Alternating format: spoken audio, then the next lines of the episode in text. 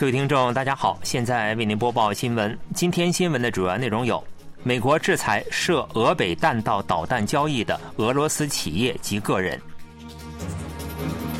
韩美外长重申对北韩问题保持密切合作的立场；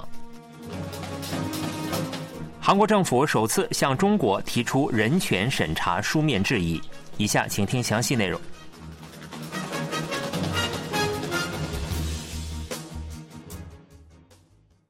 据悉，俄罗斯攻击乌克兰时使用了北韩的弹道导弹。美国政府对涉及向北韩的弹道导弹转移至俄罗斯的三家企业和一名个人进行了制裁。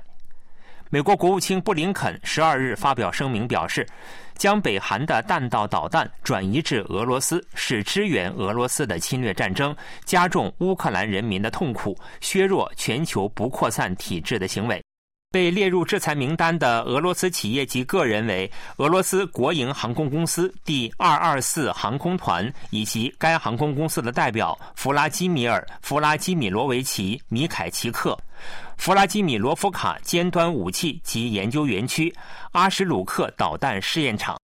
布林肯表示，美国继续密切监视俄罗斯以武器为代价向北韩提供的所有支援，将采取一切可用手段查明并制裁涉及俄罗斯和北韩间军火交易的个人和团体。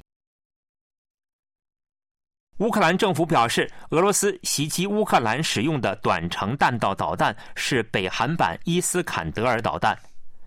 据日本共同社报道。乌克兰政府对俄罗斯向哈尔科夫发射的导弹残骸进行了分析，以证明是北韩产导弹。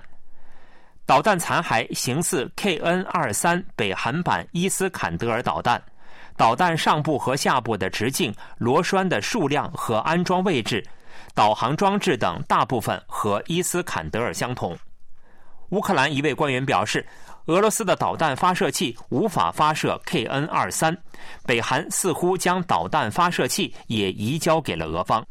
北韩驻联国代表金星十一日晚发表声明，反驳称武器转移是毫无根据的指责。金星还重复其主张称，乌克兰战争是由企图侵害俄罗斯利益的美国对决政策引起的。北韩驻联合国代表金星就最近联合国安理会谴责俄罗斯使用北韩导弹袭击乌克兰反驳称，安理会的指责毫无根据。对此，韩国政府表示，这是北韩企图一手遮天。韩国统一部副发言人金仁爱十二日在政府首尔办公楼召开的例行记者会上表示，尽管北韩与俄罗斯矢口否认，但两国的军火交易证据确凿。金仁爱表示。俄北军火交易违反了联合国安理会的制裁决议，属于破坏国际规范的非法行为，并敦促俄北立即停止这种行为。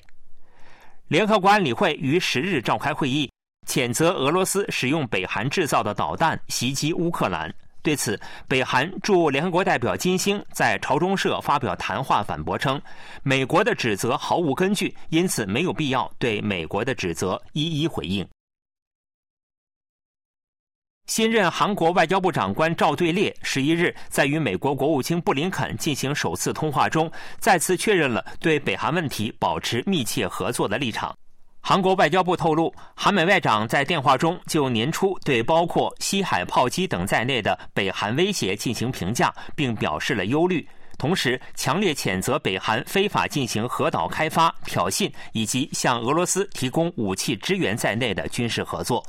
另外，韩美外长表示，在联合国等国际舞台密切合作，通过韩美核磋商小组延伸威慑战略磋商等，加强对北韩的延伸威慑的时效性。外交部表示，韩美外长一致认为，以紧密的韩美韩美日对北韩问题合作为基础，果断应对北韩的任何挑衅，维护韩半岛的和平与稳定，引导国际社会彻底履行安理会决议义务。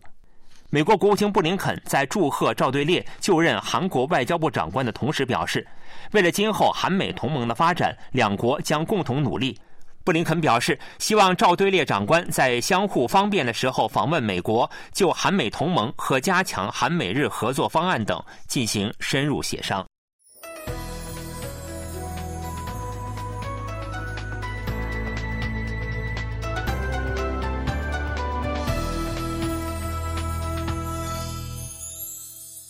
KBS World Radio，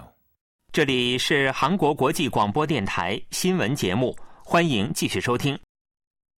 韩国外交部长官赵对烈就日地强征劳工受害者赔偿问题表示，希望日本民间企业能本着同舟共济的精神，为解决问题做出努力。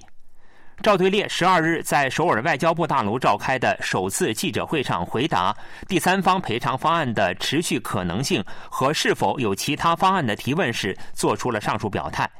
赵对列说，去年三月政府发表的第三方赔偿方案是解决强征受害者赔偿问题的唯一方案，即使在执行过程中遭遇不少困难，也将持续基于这一方案予以解决。第三方赔偿方案是指由韩国强征财团接受两国民间企业的捐款，代替日本企业向强征劳工受害者支付赔偿金及利息。或法院胜诉判决的受害者人数持续增加，导致支付资金短缺，而包括被告企业在内的日本企业却拒绝参与捐款。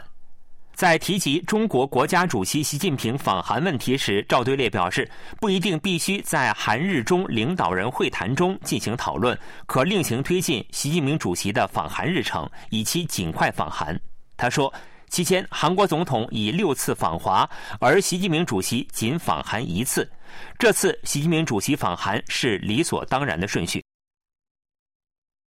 联合国将于二十三日对中国的人权状况进行评估。在此之前，韩国政府首次向中国提出了书面质疑。韩国外交部长官赵对烈十一日在上班途中接受记者采访时表示，联合国将对中国进行普遍定期审议。韩国已于当天向中国提出了书面质疑。政府提出书面质疑的内容分别为：包括北韩在内的海外逃离者难民申请流程；包括北韩在内的海外女性逃离者免受人口贩卖、强迫婚姻和其他形式压榨的保护与支援方案；包括北韩在内的海外女性逃离者在中国生育子女的保护和支援方案。各成员国可以向接受审议的国家预先提出书面质疑。韩国是该制度启用后首次向中国提出书面质疑。韩国外交部一位官员对首次向中国提出质疑表示，这是考虑到有关脱北者问题的国内和海外各阶层的意见。本月二十三日将在瑞士日内瓦进行对中国的人权审查，韩国政府正在考虑是否在审查过程中提出脱北者问题。韩国常驻联合国代表部当地时间十一日表示，韩国今年起担任联合国安理会非常任理事国，首次加入了气候和平安全公约。该公约于去年三月出台，旨在加强对重视气候和安全问题持相同看法的安理会理事国间的合作，承诺参与国将合作确保气候与安全相关的内容纳入安理会各项活动及结果文件中。韩国常驻联合国代表部有关官员表示，韩国将基于客观的证据，更系统、更实用的为应对气候变化对国际和平与安全的影响展开活动。韩国常驻联合国代表黄俊菊当天下午出席有关西非和萨勒赫地区问题的安理会正式会议之前，进行了十个缔约国代表会晤。